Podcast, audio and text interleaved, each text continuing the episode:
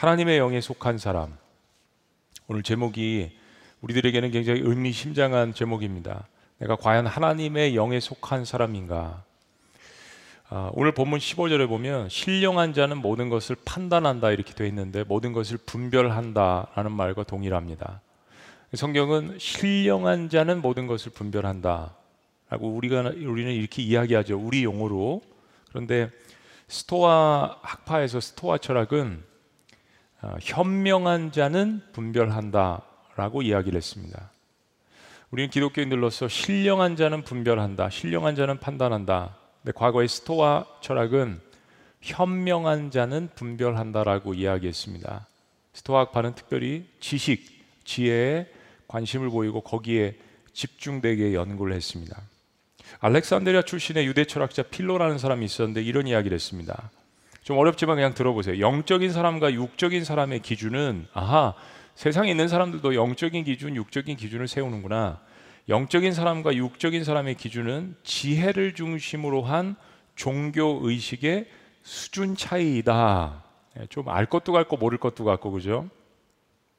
당시 로마 철학에서 지혜라는 말을 우리가 잘 알고 있는 소피아라는 말로 대신했습니다. 그리고 이 지혜는 구원의 수단으로 보았습니다. 지혜가 많으면, 지식이 많으면 구원으로 갈 수 있다라고 생각하고, 이 지혜를 소유한 인간은 영혼이 완성이 되고 불멸을 의미하고 모든 혜택과 영광을 누린다라고까지 주장했습니다. 얼마만큼 많은 지식을 소유하느냐, 그리고 사실은 지혜라는 말은 그 지식을 소유한 것을 삶에 있어서 어플라이하고 실천하는 데 뽑아내는 능력을 이야기하는 겁니다. 근데 어쨌든 지식을 얼마만큼 소유하느냐, 지금 시대도 마찬가지죠. 얼마만큼 그것을 내 삶 가운데 활용하느냐, 지혜. 이게 많이 가질수록 영혼이 완성이 되고 불멸의 단계까지 나아가고 구원을 받는 데 수단이 된다라고까지 이야기를 했습니다. 그런데 육에 속한 사람은 나이를 떠나서 여전히 교훈과 교육이 필요한 어린아이의 상태로 보았습니다. 어, 이거 뭐 성경이랑 좀 비슷한 것 같고, 히브리서 말씀에도 어린아이, 오늘 말씀도 비슷한 것 같아요. 또 들어보세요. 당시에 유행했던 플라톤이라는 사람도 교활한 사람은 자기 속에 정직의 양심을 가지고 있지 못하기 때문에 인격의 건전성을 인식할 수 없다라고 이야기하면서, 모든 인간은, 내용은 이런 거예요. 모든 인간은 교육을 받아야 한다. 모든 인간은 그 교육을 통해서 지식과 지혜를 훈련하고 습득을 해야 어, 정상인, 어, 시빌, 어, 로마의 시민, 엘리트 계층, 그리고 그것을 넘어서는 영원 구원의 단계까지 이룰 수 있다. 불멸의 단계까지 이야기를 했으니까요. 자, 이런 것들을 정리해보면 이런 겁니다. 전통적으로 철학에서 인간이 생각한 인간의 악의 문제와 무지의 문제를 해결하는 방법은 인간이 지식을 배우고 지혜를 훈련하면 죄의 문제와 영생의 문제를 해결할 수 있다라고 믿고 가르친 것입니다. 이게 과거 철학의 핵심이었습니다. 그런데 성경은 오늘 본문에 정반대로 이야기합니다. 자, 오늘 본문의 첫 구절은 이렇습니다. 육 절 말씀.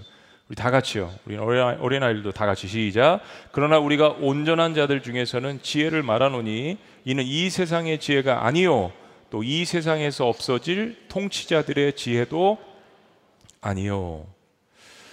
먼저 첫째는 온전한 자들에게 주시는 하나님의 지혜가 있다라고 선포합니다. 하나님께서 준비해 놓으신 온전한 자, 하나님을 사랑하는 자들이라는 것을 우리가 알 수 있고요.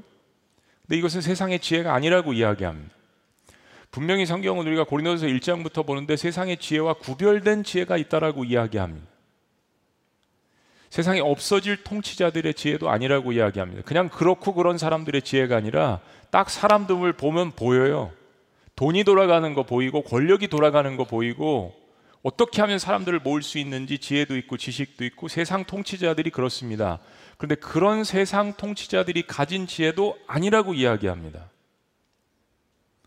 세상의 지혜는 결국 망하고 사라진다라고 이야기하십니다. 자, 그러면 하나님께서는 하나님의 사람들에게 어떤 지혜를 주시기를 원하시는 걸까요?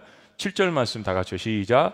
오직 은밀한 가운데 있는 하나님의 지혜를 말하는 것으로서 곧 감추어졌던 것인데 하나님이 우리의 영광을 위해서 만세전에 미리 정하신 것이라. 아하, 은밀한 가운데 하나님께서 지혜를 준비하셨고 감추었던 하나님의 지혜라고 이야기하는데, 사실 이 말씀이 놀라운 거는 우리의 영광을 위해서 창세전에 예비하셨다는 겁니다. 누구의 영광을 위해서요? 우리의 영광이라고 이야기합니다. 이거를 구구절절이 그냥 어, 굉장히 깊고 오묘하게 우리의 마음에 기쁨을 주시기 위해서 하나님께서 써내려가신, 사도 바울을 통해 써내려가신 그 성경 말씀이 에베소서 일 장 말씀입니다. 우리 자녀들에게 이 말씀을 많이 읽어주실 필요가 있어요. 에베소 일 장 삼 절에서 십사 절 말씀은 오늘 시간 관계상 다는 읽지 못하지만, 하나님께서 오늘 고린도전서, 고린도전서 이 장 칠 절에서 이야기한 것처럼 만세전에 미리 정하신 거, 내가 오래전에 너를 택했어, 이 말씀이 잘 이해가 가지 않을 수도 있지만 어떤 때 우리의 마음 가운데 이성과 합리가 아니라 우리의 마음에 훅 들어오냐면 내가 고난을 당할 때입니다. 내가 버려진 것 같을 때, 아무도 나에 대해서 켜해주지 않은 것 같을 때, 모든 세상이 나를 버린 것 같을 때 이 한 구절, 만세전에 내가 너를 택했어, 오래전에 내가 너를 택하고 그 전부터 너를 생각했어. 그러니까 창조 이전부터 하나님께서 나를 생각하시고 사랑하셨다는 이 구절이 특별히 저 개인적으로는 얼마나 큰 위로와 격려가 되었는지 모르겠습니다. 이건 이성으로서 합리로서 판단할 수 있는 게 아니죠. 세상 전 태초부터 하나님께서 나를 창조하시고 나를 생각하셔서 나를 사랑하셨어. 이 감추어진 하나님의 지혜에 대해서 에베소 일 장 삼 절에서 십사 절까지 분명하게 우리에게 이야기하시는데, 자녀들에게 이 구절을 한 번이 아니라 여러 번 거듭해서 자녀들을 격려해 주셨으면 좋겠어요. 자, 그런데 세상의 통치자들은 이 하나님의 지혜를 깨닫지 못하였다라고 이야기합니다. 팔 절, 이어지는 팔 절 시작. 이 지혜는 이 세대 통치자들이 한 사람도 알지 못하였나니 만일 알았더라면 영광의 주를 십자가에 못 박지 아니하였으리라. 하나님의 지혜는 세상의 지혜가 알 수 없다라고 단언하십니다. 알았다면 영광의 주를 십자가에 못 박아지 않았을 것이다라고 이야기합니다. 많은 유대인들의 완악함, 헬라주의자들의 무지함. 여러분, 완악하고 무지하면요, 자신들은 지혜가 있다라고 생각을 할 수 있을지 모르겠지만 실은 육에 속한 일들만 계속하는 것입니다. 철학자들도 육에 속한 사람, 영에 속한 사람을 나눌 줄 알았습니다. 그 이분법으로 사람들을 판단하고 그 이분법으로 세상 돌아가는 영의 세계들도 분별하려고 노력을 했어요.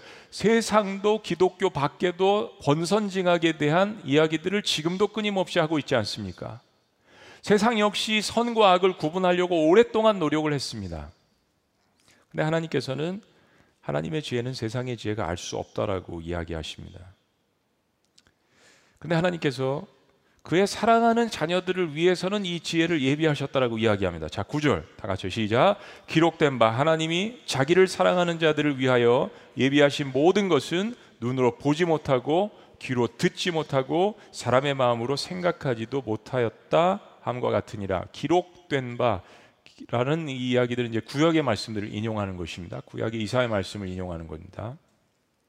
하나님의 지혜는 하나님을 사랑하는 자들만 위해서 예비하신 것이라고 이야기하십니다. 저는 이걸 하나님께서 사람들을 구분하시고 어떤 사람 버리시고 이 말씀이 아니라, 한번 따라해 보시죠. 사랑하면 보입니다. 사랑, 하나님을 사랑하는 사람들에게는 이 감춰져 있다라고 표현하신 비밀이 보이는 겁니다.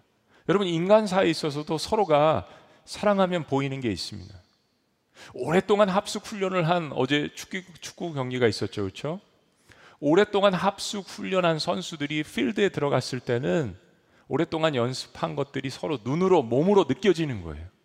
아, 누가 다쳐서 고통스럽구나, 누가 어, 서포트가 필요하겠구나, 누가 격려가 필요하겠구나, 서로 막 외쳐주면서 오랫동안 훈련한 것들이 느껴지는 겁니다. 사랑하는 팀만큼 무서운 팀이 없죠. 한마음이 돼 있는 팀만큼 무서운 팀이 없어요. 세상사도 사랑하면 안 보이는 것도 보이게 마련입니다.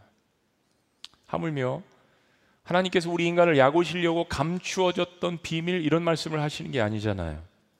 하나님 역시 그렇게 말씀하실 수 있는 거예요. 하나님의 지혜는 자기를 사랑하는 자들에게만 예비하셨다라는 거. 왜 거기에 대해서 불평을 합니까? 내가 사랑을 안 하는데 안 보이는 것은 당연한 거죠. 하나님은 이 말씀을 하실 수가 없나요? 하나님의 지혜를 자기를 사랑하는 자들에게만 예비하셨다. 그건 당연한 것입니다. 이건 세상 지혜를 사랑하는 사람들에게는 눈으로 보아도 보지 못하고 귀로 들어도 듣지 못하고 사람의 마음으로도 깨달을 수 없다라고 이야기하십니다. 세상에 가장 지혜로운 것이라도 하나님의 미련한 것을 그 표현조차 어폐가 있지만 우리 인간의 표현으로 하나님께서 말씀하셨으니까 하나님의 미련한 것을 넘어설 수가 없습니다. 세상에 가장 지혜로운 것으로도요. 그러니 하나님의 사랑하는 자들을 위해서 예비하신 깊은 것을 세상의 지혜가 어떻게 감당하고 어떻게 알 수 있습니까? 이런 인간의 지혜에 대한 하나님의 답변은 세상의 지혜는 무지하다라는 것입니다. 하나님의 차원에서 봤을 때 인간이 정한 선도, 인간이 정한 레귤레이션도, 인간이 정한 시스템도 하나님의 선의 기준, 하나님의 능력의 기준, 하나님의 거룩의 기준에서 볼 때는 무지하다라는 결론입니다. 왜냐하면 인간이 아무리 많이 배우고 아무리 경험하고 아무리 스펙이 좋아도 인간은 자신의 인생에 대해서 내일 일을 모르거든요. 한 치 앞을 내다볼 수가 없습니다. 마지막 운명의 결론을 모르기 때문입니다. 죽음 앞에서 모든 인간은 허무할 수밖에 없습니다. 속수무책입니다. 사랑하는 여러분, 왜 거듭 성경이 복음을 비밀이라고 이야기할까요? 근데 성경은 에베소 말씀도 그렇지만 이게 모든 사람들을 약 올리려고 감춰 있어서 비밀이라고 말씀하시는 것이 아닙니다. 너무 신비하고 오묘로워서, 너무 깊어서, 그리고 한편으로는 말씀드린 것처럼 사람들이 하나님을 사랑하지 않기 때문에 그들의 마음문이 스스로 닫혀서 사랑하지 않으니까 보이지 않을 뿐입니다. 하나님께서 십자가를 가리우셔서가 아니라 세상의 지혜가 스스로 깨닫지 못하기 때문입니다. 여러분, 세상의 지혜의 핵심은 욕심과 탐욕과 권력과 교만입니다. 이 선구안을 가지고 하나님의 지혜를 분별할 수 없는 것은 당연합니다. 십자가의 문제가 그들에게는 가리워져 있습니다. 부활의 문제가 그들에게도 가리워져 있습니다. 오히려 세상적인 것들이 내 마음의 영을 가리울 뿐입니다. 자, 그러면 하나님의 지혜를 알 수 있는 방법이 무엇인가요? 오늘 핵심 말씀입니다. 그렇다면 그렇게 하나님께서 귀하게 여기시고 만세전에 우리를 택하시고 우리를 위해서 우리가 영광을 주시고자 하나님께서 지혜를 주신다고 하는데 그 지혜를 알 수 있는 방법은 무엇입니까? 자, 십 절 말씀 다 같이 십 절 시작. 오직 하나님의 성령으로 이것을 우리에게 보이셨으니 성령은 모든 것 그 하나님의 깊은 것까지라도 통달하시느니라. 우리 학생들이 많이 있는데 여러분들은 시험 문제를 통달하기를 원하죠.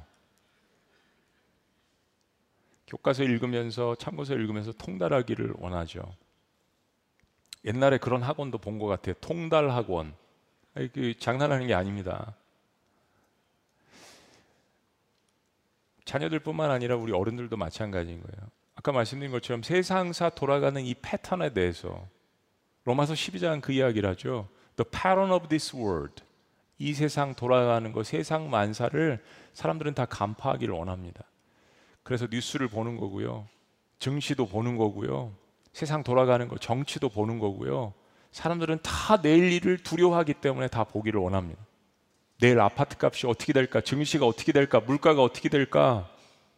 스태그플레이션에 대한 두려움도 지금 모든 전 세계에 있는 사람들이 갖고 있습니다. 어느 날 하루아침에 전 세계 모든 경제가 넘어질 것 같은 그 두려움이 우리 안에 있습니다. 저 전쟁이 끝나지 않으면 삼 차 세계대전으로 번질 수도 있을 것인데 극동아 이 정치가 안정되지 않으면 정말 우리 한반도에서 전쟁이 일어날 수도 있을 것 같은데 중국이 대만을 침공하면 어떻게 되나. 여러분, 사람들은요 이 모든 the pattern of this world, 이게 단순히 패션, 뭐 패션 돌아가 이걸 이야기하는 게 아닙니다. 이 세상의 패턴을 알기를 원해요. 근데 우리는 이 세상의 패턴과 풍속을 쫓는 사람들이 아니지 않습니까? 이 모든 눈에 보이는 가시적인 이 모든 것들을 주관하시고 관리하시고 통치하시고 구원하시고 끝맺음을 하실 수 있는 그분, 하나님의 성령. 하나님의 성령으로 이것을 우리에게 보이셨으니 성령은 모든 것, 곧 창조주, 구원자, 심판자 하나님의 깊은 것까지 통달하신다라고 이야기했습니다. 그렇습니다. 키는, 오늘 말씀의 키는 성령 하나님이십니다. 원래 인간의 현재 상태는 하나님의 깊은 것을 깨달을 수 있는 존재가 아니죠. 인간은 하나님의 형상을 닮았고 루아흐라는 하나님의 호흡을 받아서 하나님과 교통할 수 있는 존재로 창조됐습니다. 그래서 에덴 동산에서 인간은 하나님과 가장 친밀한 관계로서 하나님도 너무 사랑하시고 그들에게 동물들을 만드시고 이름까지 짓게 하시는 정말 친밀한 관계로서, 사랑의 관계로서 하나님의 형상을 닮은, 마치 우리의 자녀들이 우리의 형상을 닮았듯이 그런 관계로 창조하셨어요. 그러나 하나님과 같이 되고자 하는 교만함을 통하여서 죄를 지은 인간은 하나님과 단절 관계로 들어가게 됩니다. 하나님과 교통할 수 있는, 하나님이 우리에게 불어넣으신 그 영을 죄로 말미암아서 가리우는 그러한 엄청난 죄를 저지르게 되죠. 그래서 아담과 하와는 하나님과의 깊은 교제가 단절되었습니다. 그러니까 인간의 육은 살아있는데 영으로서 교통하는 것이 단절되어 있습니다. 그게 육적인 인간이죠. 이것을 회복할 수 있는 유일한 방법이 뭐냐면 우리의 영이 다시 새로워지는 것밖에 없어요. 근데 우리의 영을 하나님의 호흡으로 불어넣으신 우리의 영을 회복시킬 수 있는 방법은 하나님에게 키가 있으시죠. 바로 거룩하신 그 하나님의 아들의 피를 우리의 죽어있는 심령에 뿌려주시는 것입니다. 그게 십자가에서 일어난 사건이죠. 그리고 그것을 복음으로 믿는 자들에게 예수 그리스도의 그 놀라운 피가 우리의 심령에 뿌려져서 과거의 묵은 것들, 우리의 허물들, 세상이 정죄하는 모든 것들, 사탄이 죄라고 이야기하는 수없이 우리를 정죄하는 모든 것들에서 우리를 해방시킬 수 있는, 로마서 말씀이 이야기해서 성령의 새로운 법을 통하여서 우리를 자유케 하시는 것입니다.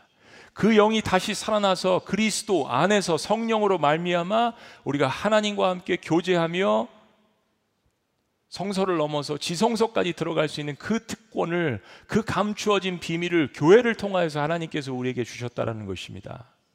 그리고 그렇게 하나님을 예배하는 그 인간들의 예배를 통하여서 하나님께서 그 영광을 취하신다는 거예요.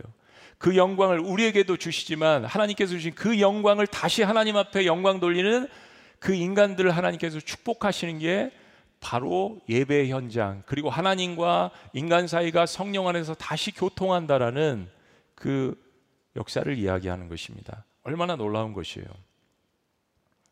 그래서 성령의 역사는 오늘 십 절의 선언처럼 하나님의 깊은 것을 알게 하십니다. 그리고 또 한 가지 우리에게 신비한 것을 이야기해요. 사람의 일도 그 사람 심령 깊은 곳에 있는 영 외에는 자신을 스스로 깨닫지 못한다라고 이야기했습니다.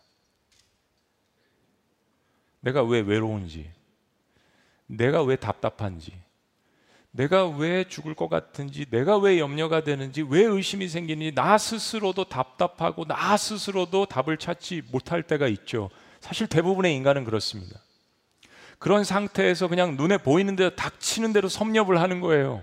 먹고, 마시고, 보고, 듣고, 만지고, 취하고, 이것저것을 기웃거려 보면서 다 세상에 보이는 것들로 채우려고 하지만 심령 깊숙한 곳까지 터치하지는 못하죠. 바로 죽어있는 영입니다. 그것을 터치할 수는 없습니다. 십일 절 말씀 다 같이요. 십일 절 시작. 사람의 일을 사람의 속에 있는 영 외에 누가 알리요? 이와 같이 하나님의 일도 하나님의 영 외에는 아무도 알지 못하느니라. 하나님의 영에 대한 설명을 하기 위해서 우리 인간의 삶에 일어나는 일들도 설명을 하는 거예요. 너희들도 보라, 인간의 일에 있어서 사람의 영 외에는 누가 사람의 속마음을 알리요? 자기 스스로도 알지 못하는 그런 때가 많이 있다라는 것을 이야기하는 것입니다. 때로는 이럴 때는 삼분설이 맞기도 해요. 설명하자면 영, 혼, 육, 우리의 육신의 발이, 눈에 보이는 이거 껍데기, 그리고 우리의 지성, 생각할 수 있는 힘, 혼적인 사람이라고 생각할 수 있어요. 또 한 가지는 영적으로 이야기하죠. 영과 육을 이분설을 이야기할 수도 있고 삼분설을 이야기할 수도 있어요. 복음 전도하는데 상황에 따라서 우리가 잘 쓰면 되죠. 근데 특별히 하나님께서 오늘 말씀하신 거, 사람의 일을 사람의 속에 있는 영 외에 누가 알리요? 깊은 말씀을 하십니다. 그래서 이와 같이 하나님의 일도 하나님의 영 외에는 아무도 알지 못한다는 이야기예요. 성령 하나님의 역할은 하나님의 깊은 생각, 나를 향하신, 교회를 향하신, 우리를 향하신 하나님의 특별한 계획과 하나님께서 말씀하신 그 감추어진 비밀, 그 오묘한 구원 계획, 사랑의 계획, 그거를 우리 마음에 전달해 주시는 역할을 한다는 것입니다. 그래서 성령 하나님은 깨어졌던 하나님과 우리의 관계, 죄로 말미암아 소원해졌던 하나님과 우리의 관계를 다시 연결해 주는 그 역할을 해주시는 분입니다. 물론 예수 그리스도의 피가 근본이죠. 여러분 질문하실 수 있습니다. 성령님의 역할이 뭐길래 그토록 중요합니까? 사실 예수님을 처음 믿을 때 아, 알게 보여 다 주님이죠. 예수님도 주님, 하나님도 주님. 그리고 우리는 사실 성령님에 관해서 시간이 조금 지난 다음에 배우게 됩니다. 아하, 나에게도 영이라는 것이 존재하는 것처럼 하나님의 영의 역사가 있는데 그것을 통해서 내가 살아나게 되고 내가 인간으로서 비로소 하나님과 교통할 수 있게 되는구나. 성령 하나님에 대해서 우리가 깨닫게 됩니다. 요한복음 십사 장에서 십육 장까지 우리가 앞으로 보게 될 요한복음 이 세 장에 성령 하나님에 대한 이야기가 많이 나와 있죠. 그리고 우리가 또 앞으로 보게 될 고린도전서 십이 장과 십사 장 말씀에 성령의 은사에 관한 이야기와 더불어서 성령에 관한 이야기를 고린도전서에서 많이 합니다. 성령의 역할이 뭐길래 그렇게 중요합니까? 간단하게 설명드리면 지금 이야기한 것 플러스 성령의 역할은 예수님께서 가르쳐 주신 것을 깊이 깨닫게 해주십니다. 성경을 읽는 것은 사실은 저도 목회를 오랫동안 했지만 학벌과 관계가 없습니다. 우리가 알고 있는 스카이캐슬을 나와도 저 그런 학생들도 가르쳐보고 전도도 해보고 했지만 제자훈련도 시켜봤지만 그게 아니더라고요. 이 하나님의 말씀을 깨닫는 것은 성령의 역할이 없으면 오히려 교육 수준이 높을수록 더 잘 이해가 안 갈 수도 있습니다. 내가 이 세상에서 잘 나갈수록 더 이 말씀이 어려울 수도 있습니다. 놓아야 하는 것들도 많고 포기해야 되는 것들도 많고 부인해야 되는 것들도 많고 붙들어야 하는 것들도 많고 내 생각이 계속해서 나를 지배하면 하나님의 말씀은 사실 내 삶을 지배할 수가 없습니다. 능력이 없어서가 아니라 내가 계속 밀어내는 거죠. 성령님은 민감하신 분입니다. 사랑의 하나님이십니다.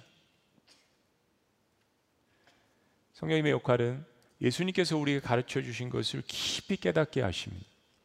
그리고 인간의 마음을 변화시켜서 구원으로 이끄십니다. 그리고 성령의 열매들을 맺게 하셔서 어느 순간 예수님을 닮게 하십니다. 그리고 교회를 온전히 세우기 하기 위해서 인간적으로 가졌던 달란트들을 성령의 은사로 만들어 주셔서 교회를 섬기고 사람들을 섬기는 능력으로 바꾸어 주십니다. 이 모든 것들이 성령님의 역할입니다. 깨닫게 하시고 은사의 능력을 주시고 열매를 맺게 하시고 성령을 충만하게 하시고 그렇기 때문에 하나님의 사람이 되고자 한다면 우리 성령의 영을 받아야 합니다. 십이 절이 다시 한번 증명합니다. 십이 절 다 같이요. 시작.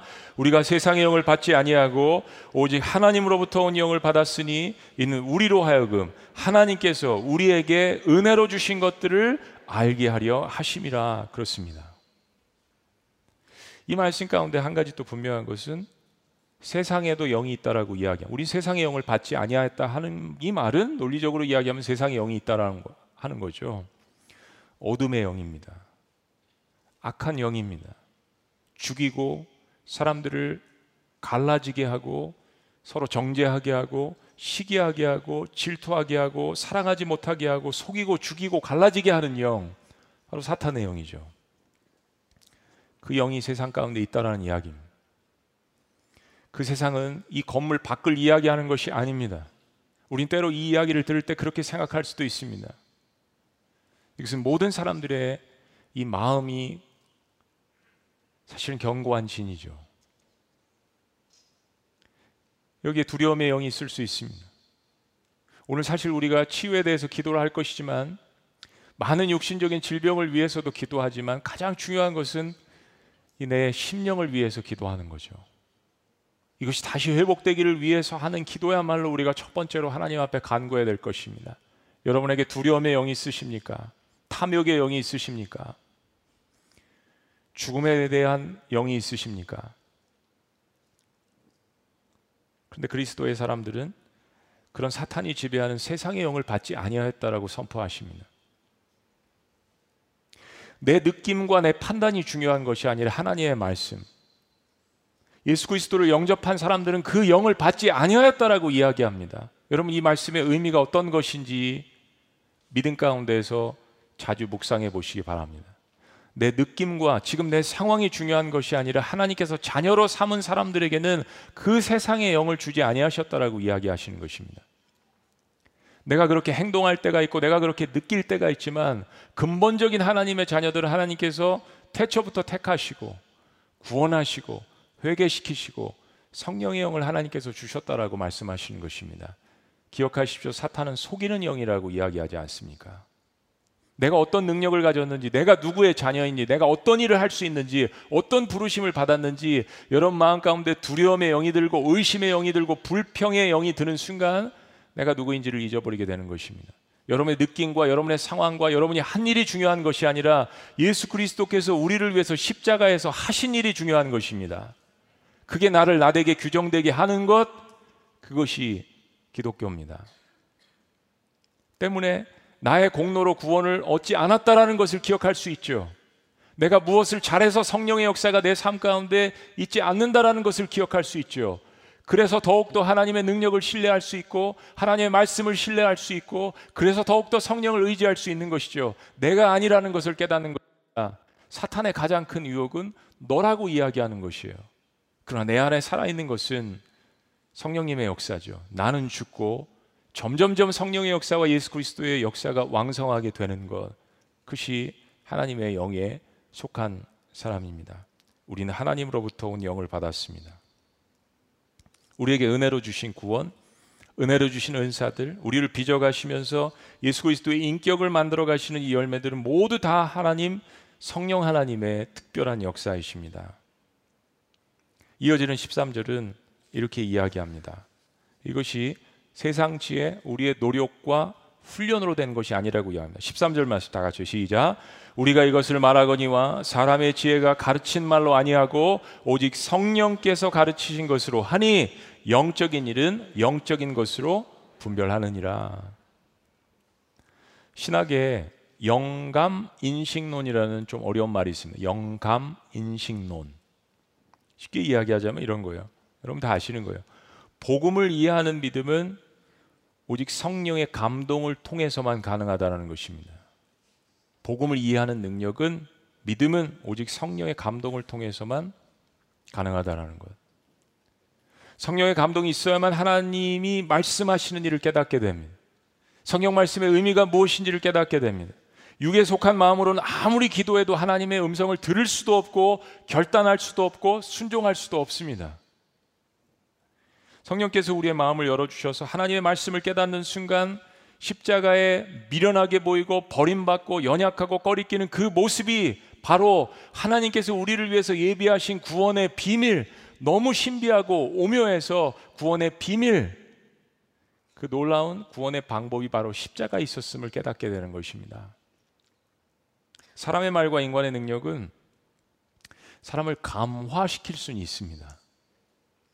일정 기간 사람을 감화시킬 수 있고요, 감동도 줄 수 있어요. 그러나 때로 감화시킬 수 있고 선동할 수는 있지만 영혼 깊숙한 곳까지 변화시킬 수는 없습니다. 악하게 만들 수는 있어요. 그러나 선하게 만들 수는 없습니다.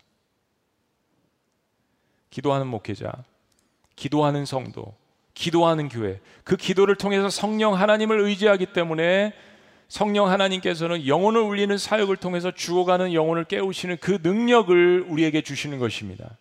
우리에게 난 것이 아니요, 우리의 지혜가 아니요, 훈련된 습득된 지식이 아니라 성령님을 통하여서 하나님께서 우리에게 선물로 주신, 그래서 내 말과 내 지혜가 아니라 우리 성령의 능력을 통하여서 영혼들을 변화시키는 것이라고 사도 바울은 고백했던 것입니다. 이 세상의 스토아 철학이 아니라는 이야기입니다. 누가 어느 이 세상에 생을 살다가 지혜롭게 사는 것처럼 사람들에게 알려진 어느 영웅, 어느 선동자, 어느 역사 속의 한 페이지를 기록했던 사람이 아니라고 이야기하는 것입니다. 내 말과 지혜 있는 것이 아니라 오직 성령의 역사, 성령의 나타남과 그 성령의 두나미나 역사를 통하여서 영혼들을 변화시킬 수 있다라고 사도 바울은 고백하는 것입니다. 여러분, 세상에게는 이 눈에 보이지 않는 영의 세계, 역사가 너무나도 미련하게 보이죠. 이것을 통해서 드러난 십자가의 구원 반복도 미련하게 보이고 꺼리껴 보입니다. 당연한 것입니다. 그런데 육적인 생각 속에는 하나님의 영이 계시지 않기 때문이에요. 십사 절 말씀 다시 한번 이것을 이야기합니다. 자, 십사 절 다 같이 시작.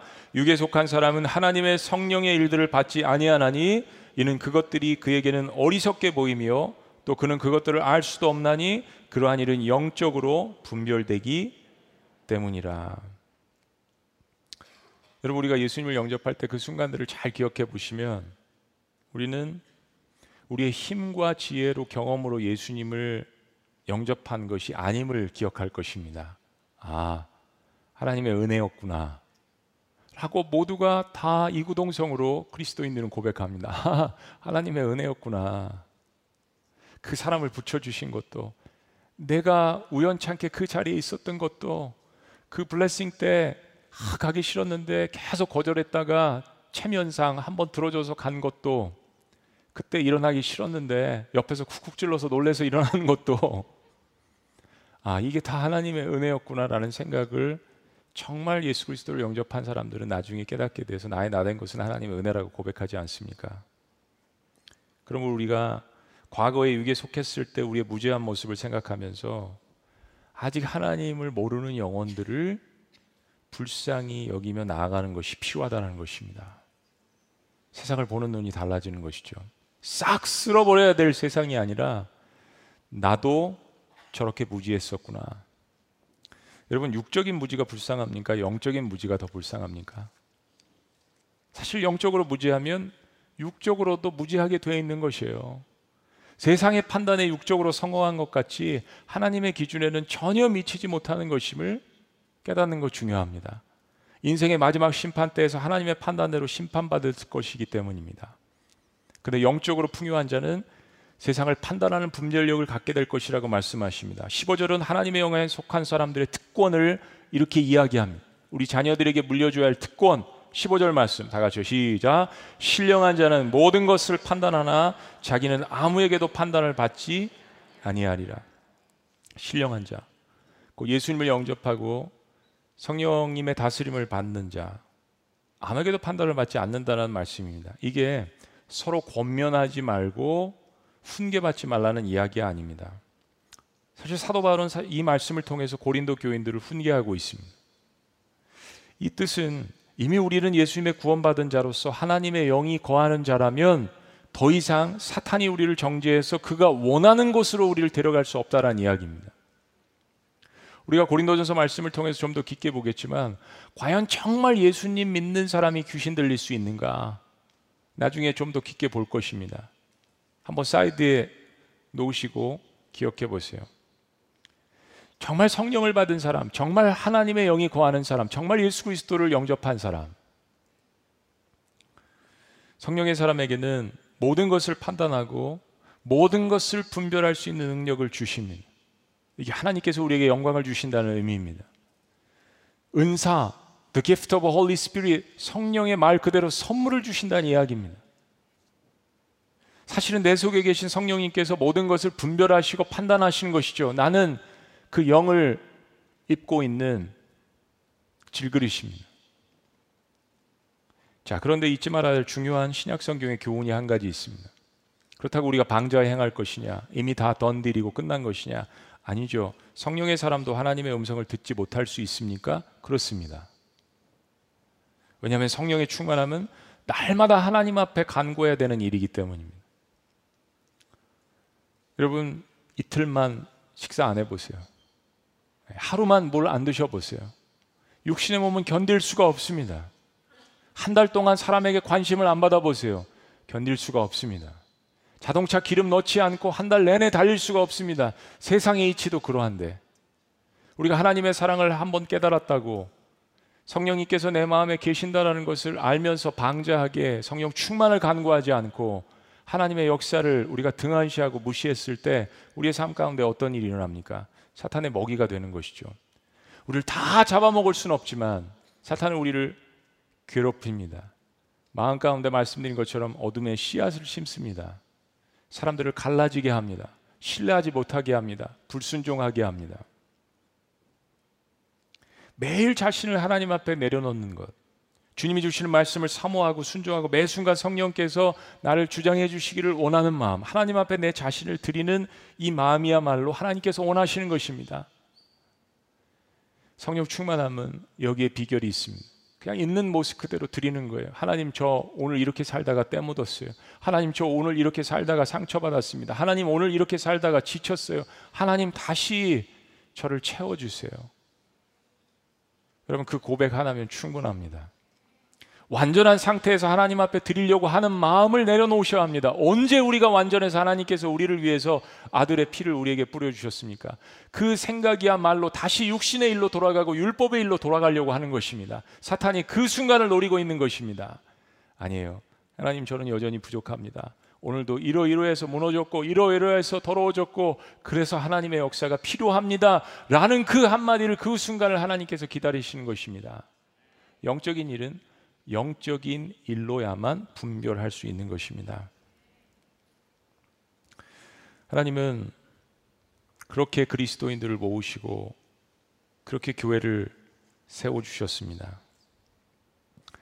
그래서 하나님의 뜻을 주셔서 성령의 역사를 통해서 이 시대를 하나님께서 이끌어 나가시기를 원하시죠. 그래서 교회는 너무 중요합니다. 사도 바울은 지금 일 장부터 그 이야기를 하고 있는 거예요.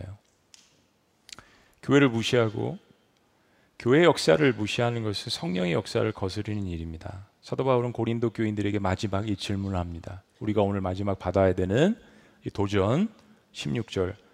누가 주의 마음을 알아서 주를 가르치겠느냐?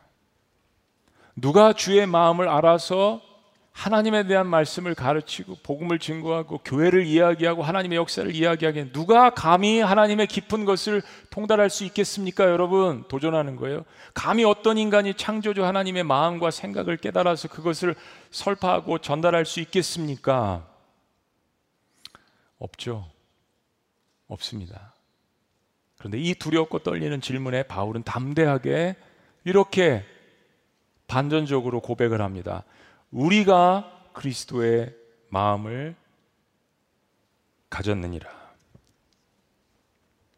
우리가 그리스도의 마음을 가졌느니라.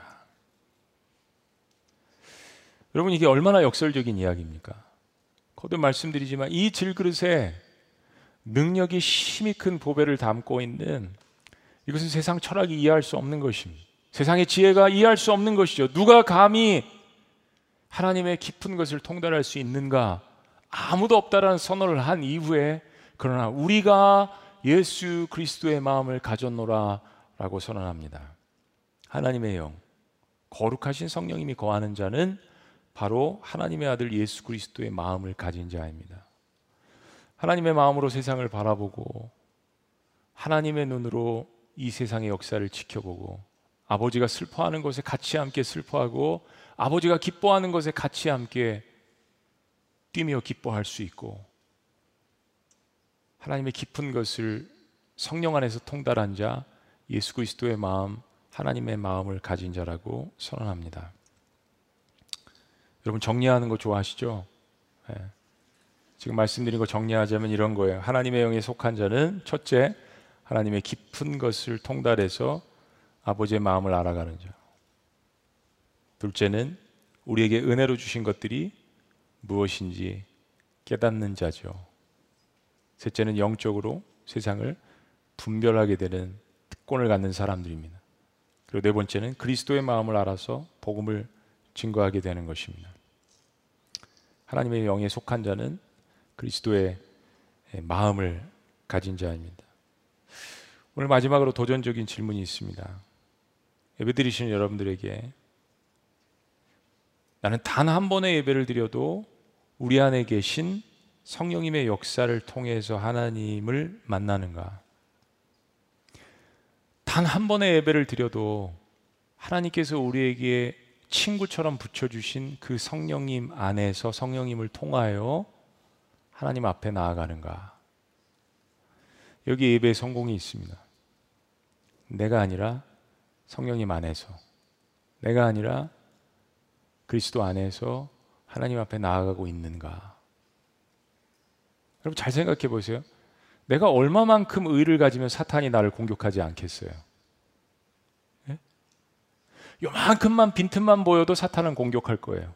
내가 얼마만큼의 의와 얼마만큼의 정의와 얼마만큼의 거룩을 가지면 사탄이 공격하지 않겠습니까? 어림도 없어요. 어림 반프로치도 없어요.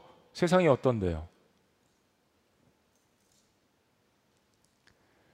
그리스도의 보혈, 그리고 모든 악한 영들을 통치하시고 우리를 이 세상 가운데 보호하시는 그 성령님의 역사, 하나님의 깊은 것이라도 통달하시는 그 성령님을 소유한 하나님의 사람들은 하나님이 태초부터 택하셨으면 지금도 앞으로도 보호하시고 함께 하십니다. 누가 그리스도의 마음을 가졌느냐? 누가 하나님 아버지의 깊은 것을 통달할 수 있느냐? 우리가 그리스도의 마음을 가졌습니다 라고 고백하시는 저와 여러분들, 특별히 오늘 예배를 참여하시는 우리의 다음 세대들, 하나님의 이 놀라운 역사들을 이끌어갈 다음 세대들을 위하여서 주의 이름으로 축복합니다.